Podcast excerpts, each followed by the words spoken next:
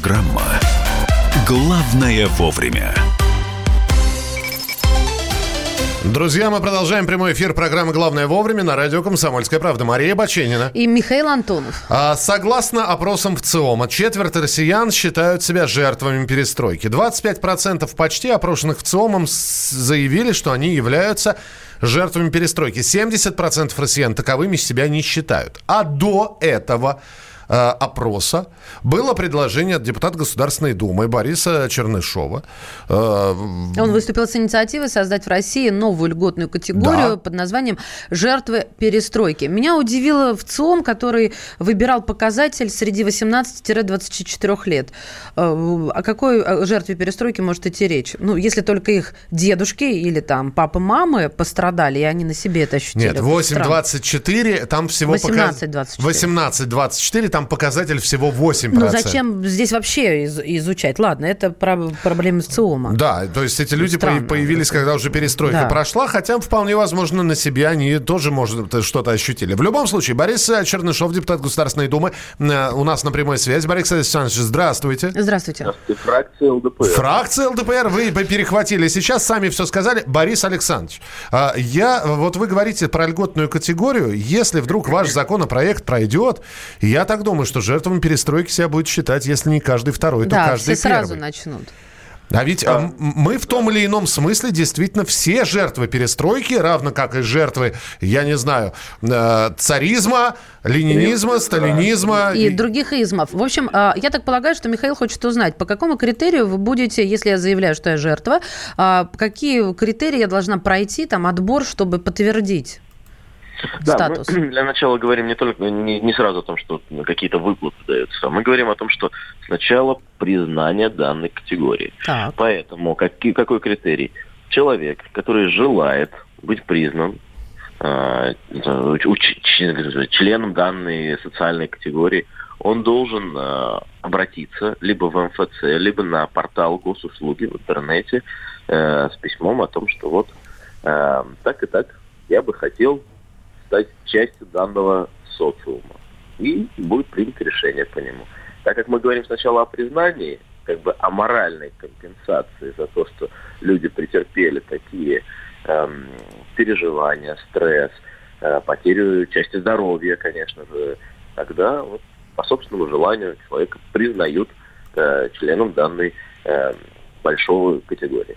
А, Борис Александрович, а вы сами Жертва перестройки или нет? А я по своему предложению даже и не претендую на столь э, серьезное звание. Подождите, но у вас э, есть родители, которые жили, и вы жили в годы перестройки, и родители да. жили в годы перестройки. Нет, не и я родился в 91-м. Вы, родили, вы родились в 91-м? Да, я как... не могу сказать, что я жертва перестройки. Жертва перестройки, по моему предложению, это те люди, которым э, было от 25 до 45 лет э, в последние годы перестройки. Ну, то есть 85-90 Нет, я Нет, не согласна. 88-89 год. 88, подождите, подождите. Я была уже достаточно взрослым человеком, чтобы почувствовать э, там и голод, и холод. Скажем так, если мои родители потеряли работу, то я на себе это могла бы почувствовать. Но вы, но вы что перегибаете? Лично, вы лично, если э, вы были помоложе. Я была э, помоложе, да, чем... Да. Э, соответственно, вы могли бы понять, как перестроиться, получить дополнительное образование, получить гид компетенции. А родители, мои, ваши, они э, к сожалению, не смогли это сделать. Они работали в тех условиях и так, как им государство предлагало, а потом государство их просто кинуло, обмануло, бросило. Кинуло, кинуло да. А, так, тогда да. Из-за того, что у них были семьи и дети, у них даже не было времени для того, чтобы получить иное образование, либо как-то переориентироваться в условиях меняющегося рынка и экономики. Борис Александрович, мне в 88-89 было 13-14 лет. Тоже я, я вынужден был пойти помогать э, маме на почту работать, э, что, потому что не хватало денег. Я вынужден был в своем э, юном возрасте в летние каникулы стоять в очередях, чтобы отоварить талоны на табак. Вот. То есть у него не было права на отдых соблюдено? Ну, бог И детский труд. Либо это на меня оказалось серьезное моральное воздействие. Я, могу, прет... я могу претендовать? Давайте дорабатывать данное предложение. Давайте. И, исходя из этих моментов, э, вести работу над этим. Если вы сами себя хотите признать э, частью данной категории, мы просто доработаем этот пункт и как-то условно заявительном в порядке человек должен написать те тяготы и лишения. Спасибо, спасибо. Борис Чернышов, э, фракция ЛДПР, депутат Государственной Думы. Итак, жертвами перестройки признали себя 25%. А вы, товарищи слушатели? Я еще раз а говорю. Ты? Ну что? Ну вот ты ходил, маме помогал. Должен был стоять в очередях а, по талонам отовариться, потому что иначе не получил Слушайте, ничего. мы все же... Не-не-не, Миш. Да. Вот конкретный пример. Я сейчас не пытаюсь на тебе акцентировать. Просто берем ты как гипотетический пример. Ты жертва? Да нет, ну жертва это что-то... Это, ты сак... жертва. Это что-то... Это вот чисто... Подождите. Прости, я сейчас перебью. Ну подожди, ты ну, спросила, ну, хорошо, дай да, мне да, ответить. Ладно. Окей, давай, отвечай. Дайте мне ответить, ну? Мария. Ну? Я тебе объясню, почему э, я не жертва. Потому что для меня жертва это нечто сакральное. Это когда твоя жизнь поменялась так, когда ты вынужден был там из, я не знаю, а, сменить свой образ жизни совершенно радикально и опуститься на самое дно гегемонии. Миша, вот в этом вся проблема. Ты настолько обесцениваешь свою жизнь, что перегибаешь вот эту жертвенность слишком сильно. А что потому это? что в жертве достаточно быть только а, вот в семье, в которой родитель потерял работу из-за перестройки. Вот этого достаточно. Не надо так себя обесценивать. У нас на прямой связи Сергей Борисович Станкевич, политолог, историк, эксперт фонда Анатолия Собчака. Сергей Борисович, здравствуйте. Здравствуйте. Как вам нравится термин «жертва перестройки»? Мне не нравится термин «жертва». Но в том опросе, который вы, видимо, обсуждаете, мне понравилось другое. Я сразу выделю эти цифры. 70% э, россиян жертвами себя не считают, а среди тех, кому до 34 лет, 85% не считают себя жертвами для меня это оптимистическая информация. А те вот 25%, которые, тем не менее, себя готовы ими э, назвать жертвами перестройки. 15. Э, но по, если мы сейчас вообще все э, социальные группы возьмем, то четверть э, россиян, ну вот из да. пр- ну, провед, да. проведенных опросов ну, Действительно, именно та возрастная категория, в которой были да. вот эти самые жертвы. 60 и старше. Да. 37%. Сергей Борисович, а в чем жертвенность? Вы можете как-то вот... Э, я понимаю, что вам придется сейчас в голову этих людей или как-то вот попробовать попробовать объяснить их причину, почему они себя жертвами назвали, и все-таки. Ну почему? Я тоже прожил этот период вот. и попадаю в эту возрастную категорию. Да. Э, причина в следующем. Э, у нас был э, советский проект, государственный цивилизационный проект. Им руководила коммунистическая партия Советского Союза. Причем руководила полностью, контролируя все сверху донизу, контролируя все ресурсы и все государственные органы. И вот эта самая партия э, завела сначала свой проект в тупик, с моей точки зрения, потом попыталась неловко э, реформировать его сама же, без всякой оппозиции, сама. Могла все делать, что угодно. Но э, неловко реформировала и обрушила его э, в конце 91 -го года. Э, ну, а дальше пришлось выбираться из-под обломков э, и э, находить уже с трудом на марше новый государственный проект, который мы э, в итоге и создали, и в котором мы живем. Э, хотелось бы, чтобы это было не так катастрофно, да. Хотелось бы, чтобы не столь серьезной была цена для многих людей и семей, потерявших работу и социальный статус. Да, хотелось бы. Но случилось, тем не менее, так, как случилось. Э, не справились с управлением. Э, поэтому сейчас, конечно, нужно не культивировать э, комплекс жертв, а хранить тот государственный проект, который мы сейчас имеем, и развивать его. Вот я бы только в одном пошел навстречу этому термину. У нас есть долги. У нас есть, например, давно утвержденный Государственной Думой закон, согласно которому мы должны компенсировать э, многим людям э, те сбережения советские, рублевые, которые сгорели э, в огне гиперинфляции. Эм, вот закон есть, а компенсация идет мучительно медленно. Но это жертва экономической политики, скорее всего, хотя, хотя тоже попадает под перестройку. Сергей Борисович, спасибо, спасибо. большое, политолог, что были... Политолог, историк, эксперт фонда Анатолия Собчака Сергей Станкевич. Самое время запустить э, голосование. Давай, э, Женя, нажимай на синтезатор. Голосуйте. Маша хороший вопрос задала. Вот если на себя примерите вот, этот, вот, вот это словосочетание, попробуйте на себя его надеть как фраг. Залезете в него или нет. Жертва перестройки. Да, Люди работали всю жизнь на предприятии, а то и несколько поколений, и вдруг предприятие закрывается. Все, Лю... все сбережения обесцениваются. Но это не ж... это, это жертва экономики. Ну, я, это не Которая совсем... была следствием О, Маш, ну... Это катастрофа. Ну да, но здесь, э, понимаешь... Вот, ну да и точка. Ну, хорошо, ладно. Я, давайте так. Я себя считаю жертвой перестройки. 637-6519. 637-6519. Я себя не считаю жертвой перестройки. 637-6518. Считаю 637-6519, не считаю 637-6518, код Москвы 495. Э, многие видят своих родителей, которым действительно пришлось радикально поменять свою жизнь. Люди всю жизнь работали на предприятии и начали заниматься, э, да челночить стали. Просто а кто-то стали спился чел... и умер. А кто-то свой бизнес открыл и да, поднялся. Да, бандитский, который и не, э, хорошо, если выжил. Ну, а, а и некоторые выжили. А да, а некоторые, на ком... а некоторые комсомольские работники, мы знаем фамилии этих некоторых комсомольских работников. Итак, я жертва перестройки. 637-6519. Никакая я не жертва. 637-6518, код Москвы 495. еще мнение обязательно экспертов услышим в нашем эфире. Ваши сообщения 89 967 200 ровно 9702. 8 967 200 ровно 9702. Телефон прямого эфира 8 800 200 ровно 9702. Пожалуйста, присылайте свои сообщения. Мы их очень внимательно почитаем. Мы продолжим через несколько минут. Главное вовремя.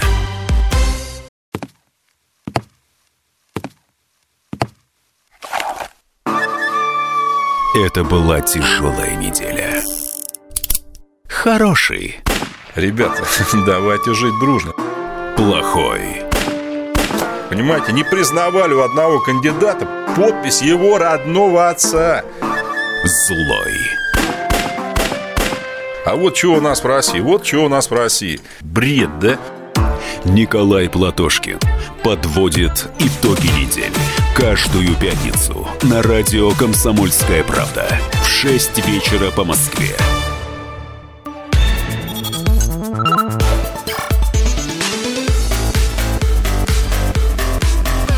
Программа «Главное вовремя». Продолжается прямой эфир. Смешались э, в кучу кони люди э, в ваших сообщениях. Я просто поясню. Значит, мы говорим про то, что э, 25% согласно опросу в ЦИОМа признали себя жертвой перестройки. Давайте говорить так. Перестройку Михаил Сергеевич Горбачев объявил. Впервые он о ней сказал в конце 85 года. Активно э, стало слово это муссироваться 86-87, а сама перестройка была до 89 года. То есть мы берем период 86-89 год. Когда вы пишете, мы потеряли все сбережения. Ребята, это 1991 год. Это Павловская реформа. Это излет Советского Союза. Э, там был дележ власти между Горбачевым и Ельциным. А, э, имеет ли это отношение к перестройке, еще бабушка надвое сказала. Вы попробуйте просто себя а, вспомнить 86-89 год и, спро- и а, сами себе ответить на вопрос. Мы являем, вы являетесь жертвами перестройки или нет?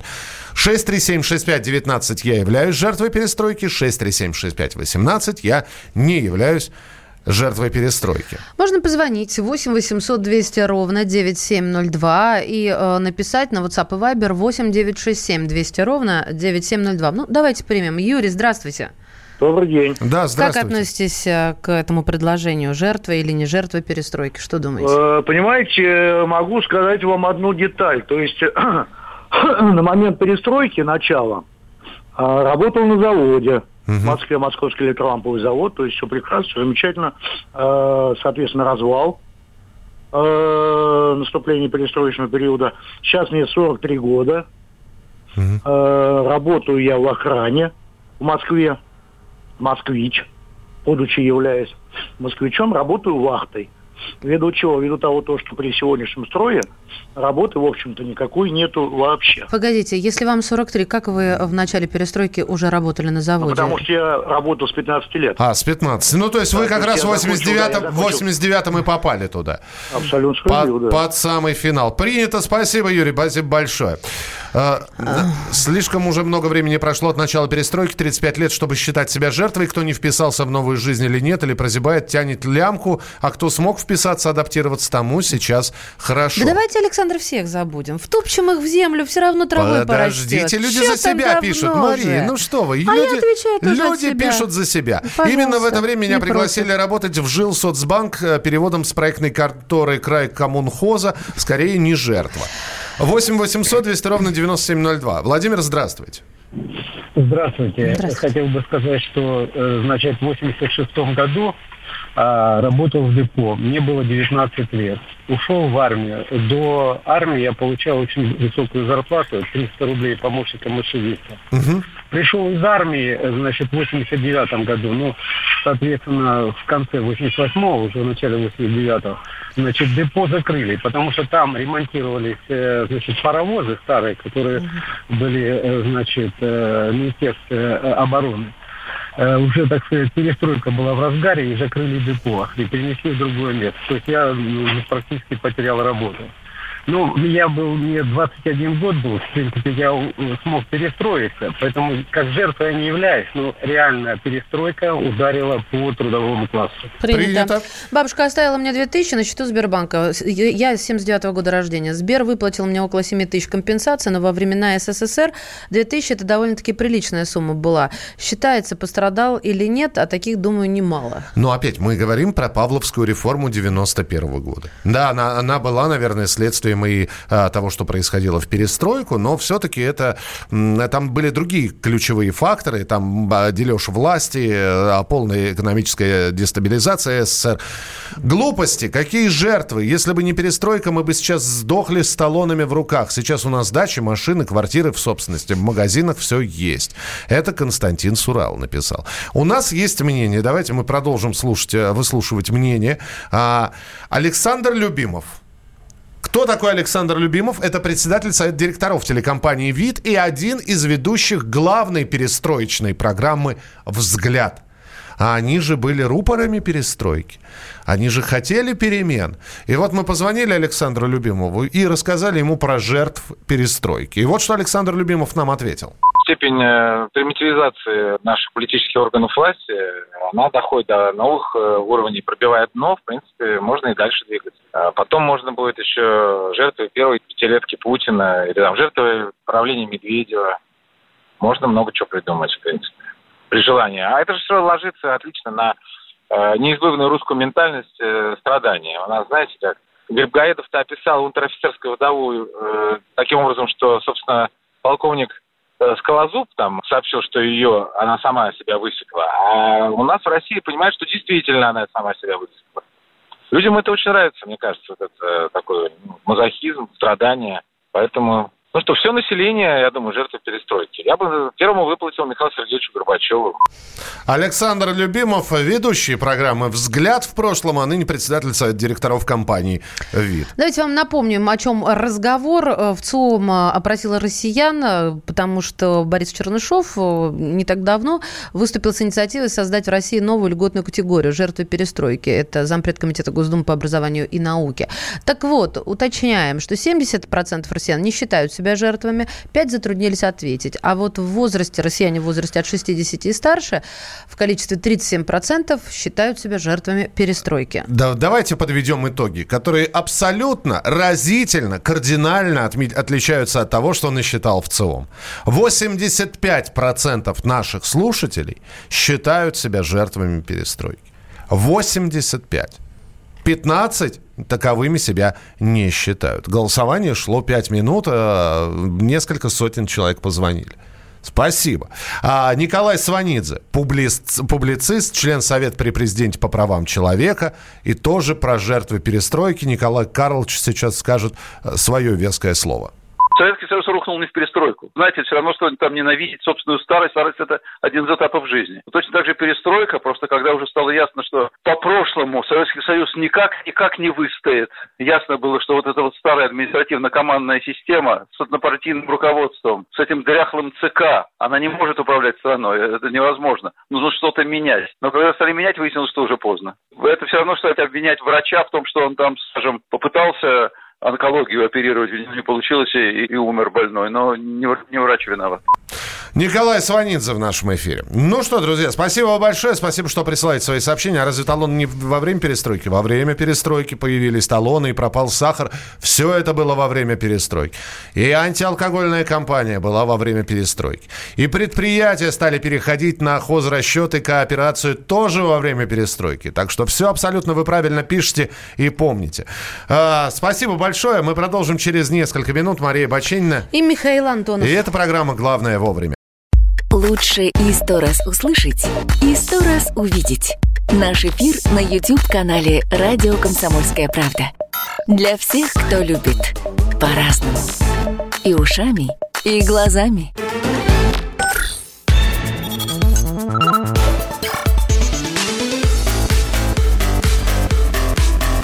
Программа «Главное вовремя». Друзья, программа «Главное вовремя». Мы продолжаем прямой эфир радио «Комсомольская правда». Мария Бачинина. Михаил Антонов. Перед тем, как перейдем к одной теме, э, э, значит, как это, превью. Э, Трейлер. Анонс. Ну, ну, фактически. Значит, а, Комитет Госдумы поддержал идею восстановить систему вытрезвителей. Э, Комитет Госдумы по федеративному устройству и вопросам э, местного самоуправления рекомендовал Нижней парла- Палате парламента принять законопроект о восстановлении в России системы, системы вытрезвителей. Новый законопроект предусматривает возможность распределения граждан, находящихся в состоянии алкогольного опьянения, даже без их согласия, в специализированные учреждения для их безопасности, в том числе для недопущения переохлаждения или каких-либо противоправных действий в их адрес. Короче... Потом гадай, где ты почки потерял. То пьяных, ли снаружи, то ли уже внутри. Пьяных будут снова забирать. Это такая небольшая э, небольшое превью перед тем, как мы хотим рассказать о том, что глава Башкирии... Ради Хабиров э, поручил правительству республики разработать план для того, чтобы жители не спились на новогодних каникулах. Нет, в этом плане молодец, конечно.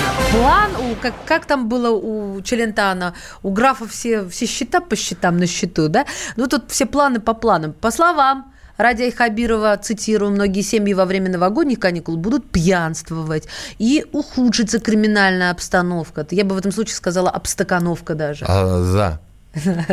Да. Михаил, я, роль держи. Не, я просто, ну, ну читаешь, да, оно оно вроде неплохо, инициатива ну, хорошая. Ну, а какое оно еще может Нет, быть? Не, объясни. Да читай. Э, вы просто представьте себе, вот все правительство, правительство Башкирии, да? Угу. Большая республика Башкортостан – Сидит правительство, и глава Башкирии говорит, значит, разработайте план для того, чтобы жители не спились. Не бухали на новогодних каникулах. И после этого. Э, губернатор уходит, и правительство оставляет, остается в недоумении. А...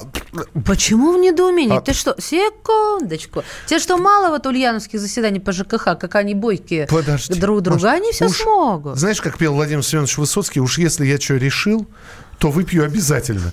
И к этим шуткам отношусь я очень отрицательно. Какой же вы план придумаете, скажите мне? Ну вот какой вы план? То есть э, у нас там с первого и по 13 да? Понимаете? А что говорит глава, что говорит губернатор? Я готов пойти на то, что в эти 10 дней мы примем регуляторные меры в, пл- в плане продажи алкоголя. Офигительно. Зачем вы об этом сказали? Народ уже бросился в магазины а может закупаться. Быть, а может быть. Эта мера непопулярная, говорит э, Хабиров. Но опыт наших действий во время Сабантуев, во время проведения ряда праздников показал, что это работает. Конечно. А может быть, сейчас надо да. поднять? Конечно, мы не оставим людей без алкоголя на все праздники. Но мы должны подумать, как правильно поступить. Внесите мне предложение, ну, сказал Ради Хабиров. Смотри. Вносите. Миша, уймись. Давай э, конструктивно. Ну. А, то, что э, случился запрет в свое время на, в некоторых регионах на продажу алкоголя после 23. Первый пункт. Второй пункт. Э, стали проверять паспорта. И есть еще где-то третий, четвертый пункт. К чему я веду? К тому, что мы можем а, мы можем сделать вывод, уменьшило это пьянство? Минздрав говорит, что да. Минздрав может все что угодно. Не-не-не, подожди. Маша, на что мы еще с тобой Ма... можем опираться? Я могу опираться на то, сколько у тебя на дома... ноги свои У тебя дома, до, дома алкоголь есть? Да. И у меня дома алкоголь есть. Причем столько, что можно э, пить в течение вообще не, не, не новогодних праздников, а в течение всего января месяца, не переставая. Вот ты алкоголик. Нет, просто дарят оно стоит. Ну. Ты понимаешь? Вот ну, эти нет, ну вот все, всех так. Миш. Вот эти все запретительные меры. А давайте мы сделаем так, чтобы жители не спились. Вот дайте мне, дайте мне предложение. То есть это популизм? Да, конечно. Конечно. Конечно. Слушатели, Раньше надо было это популизм, думать. показуха или это какие-то другие тайные инструментарии, которые мы не видим в упор?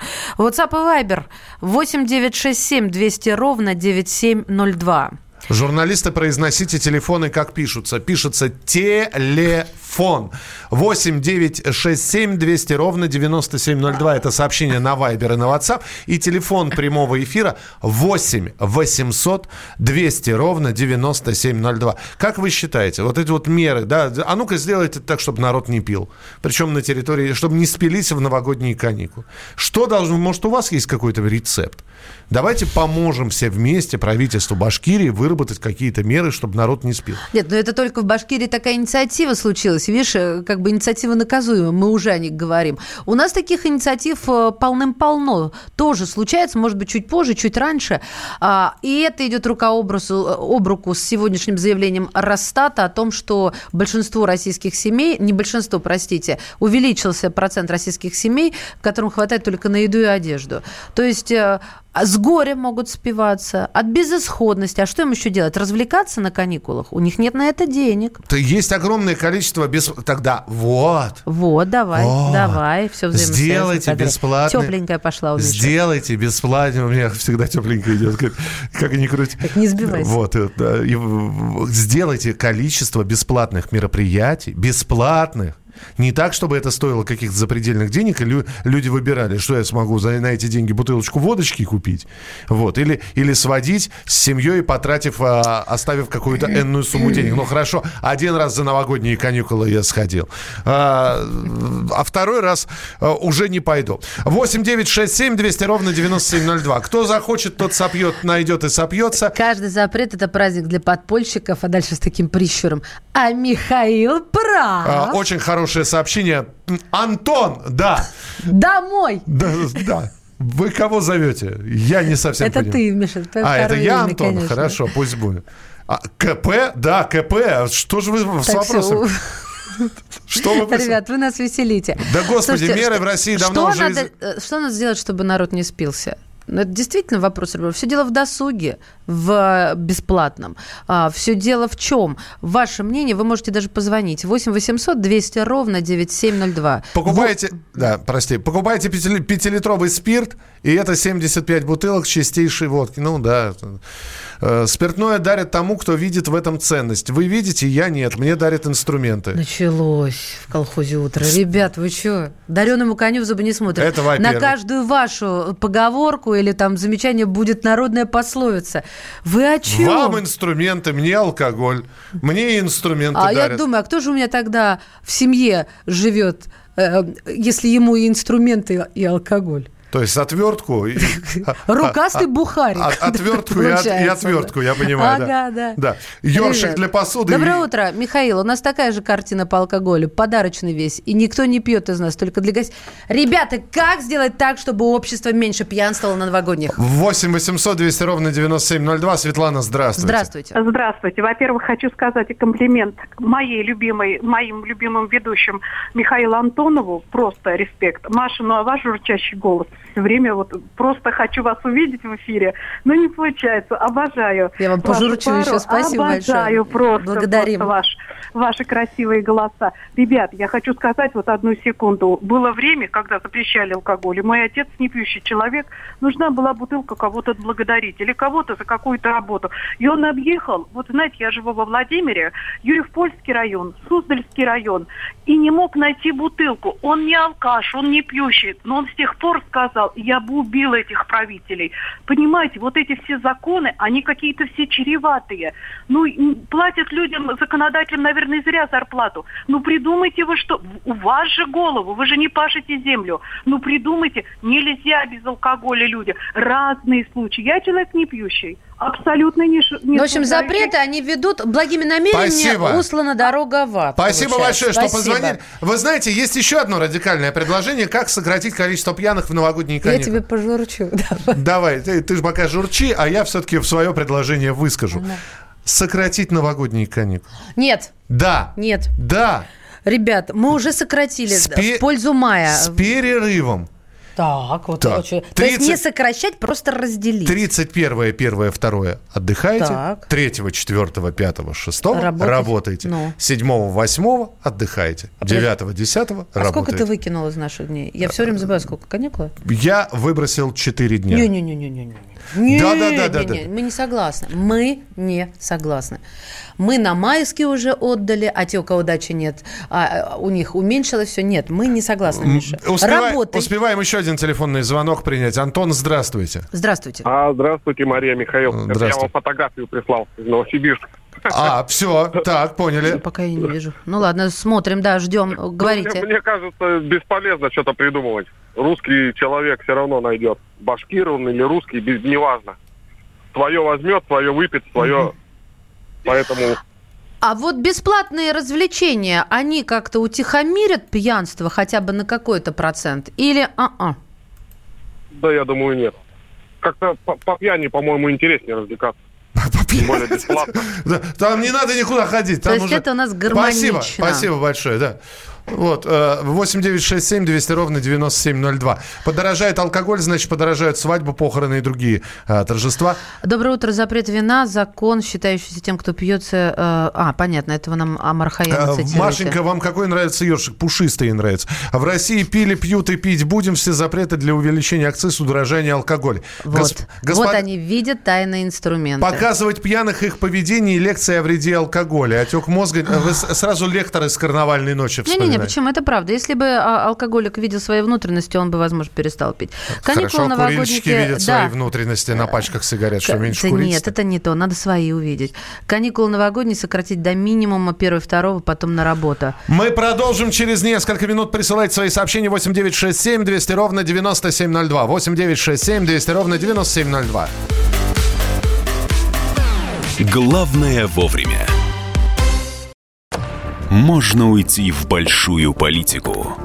Но большой спорт пойдет вместе с тобой. Чемпион мира в тяжелом весе. Боксер с самыми большими кулаками за всю историю бокса. Действующий депутат Государственной Думы. А теперь еще и ведущий радио «Комсомольская правда». Николай Валуев в авторской программе «Большой спорт». По средам в 10 вечера по Москве.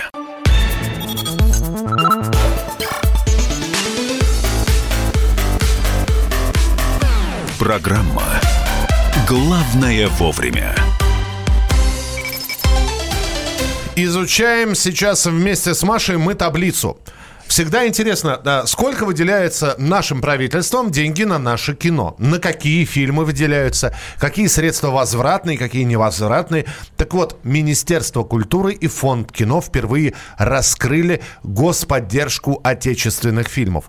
Например, на ленту «Викинг» выделяли 728 миллионов рублей.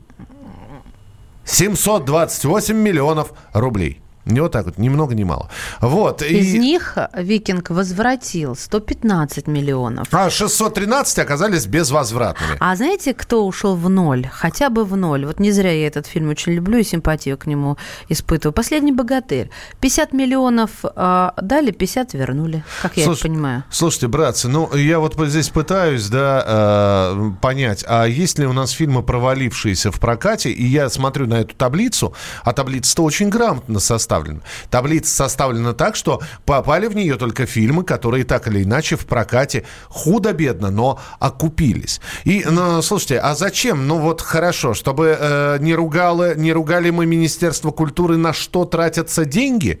А, с нами на прямой связи э, кинокритик Александр Голубчиков. Саш, приветствуем. Здравствуйте. Добрый день, здравствуйте. А, а, а, можно я вопрос задам? Да, конечно. Вот по твоим следам. Миша только что сказал, что они представляют, раскрыли э, траты на фильм фильмы, которые худо-бедно в бюджете не провалились. Но разве... Ой, в бюджете, в прокате, простите. Но разве стоит это так рассматривать, чтобы российские соревновались с российскими? Разве не стоит смотреть э, по прокату вот вс- всех фильмов и сравнивать их с Голливудом?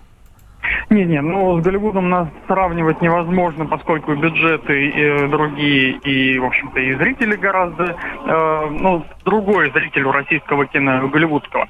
Но насчет того, что цифры дали по фильму, которые так или иначе, может быть, окупились в прокате, это не совсем верно. Там нужно смотреть, там много вкладок в этой таблице.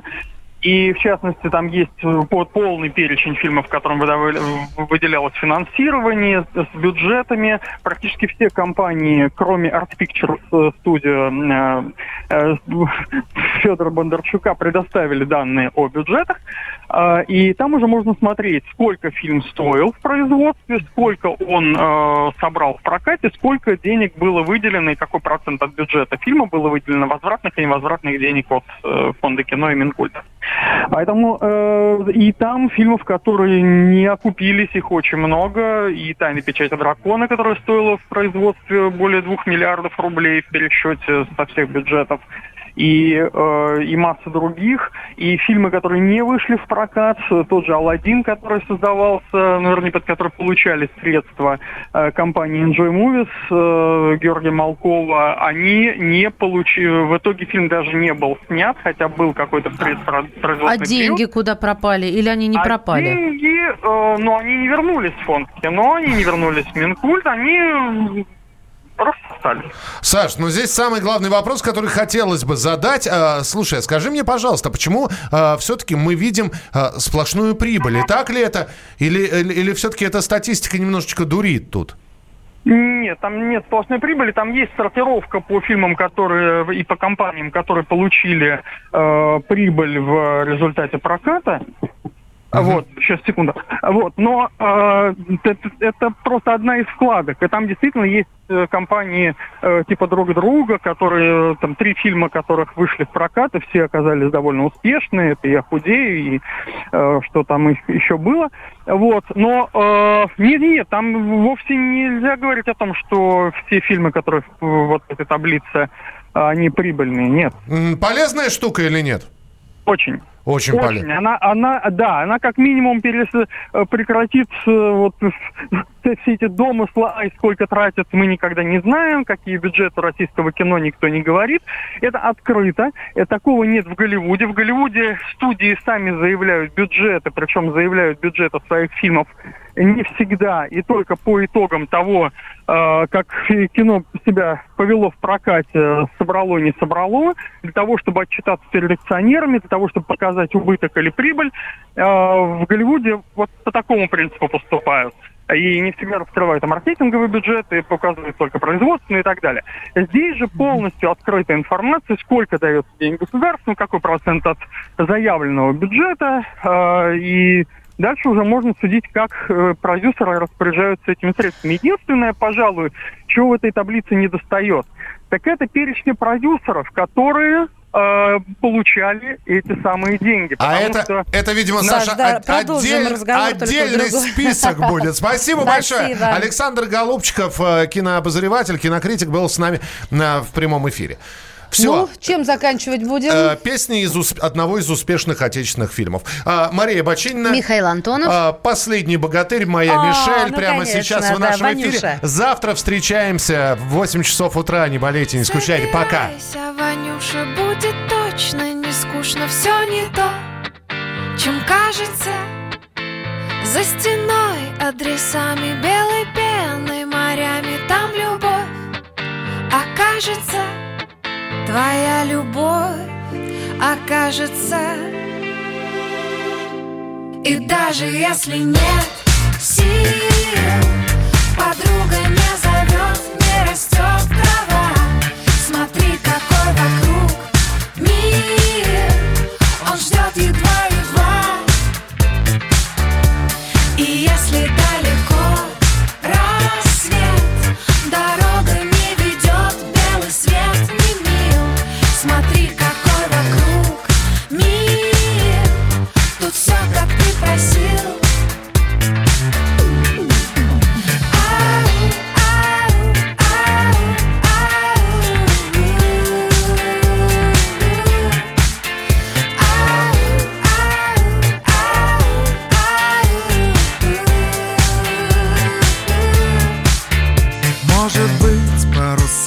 синими небесами горизонт. Распахнет и обнимет или в дымке Растает черный лес, заплутает, что шумит Лишь ветрами одними. Время изогнется в дугу И переломится в окнах свет. И ты уже на другом берегу В мире которого нет. И потайная откроется дверь Само собою все свяжется. И может только здесь и теперь Твоя любовь и окажется. Твоя любовь окажется. И даже если нет сил Подруга не не растет трава Смотри, какой вокруг мир. Он ждет едва-едва И если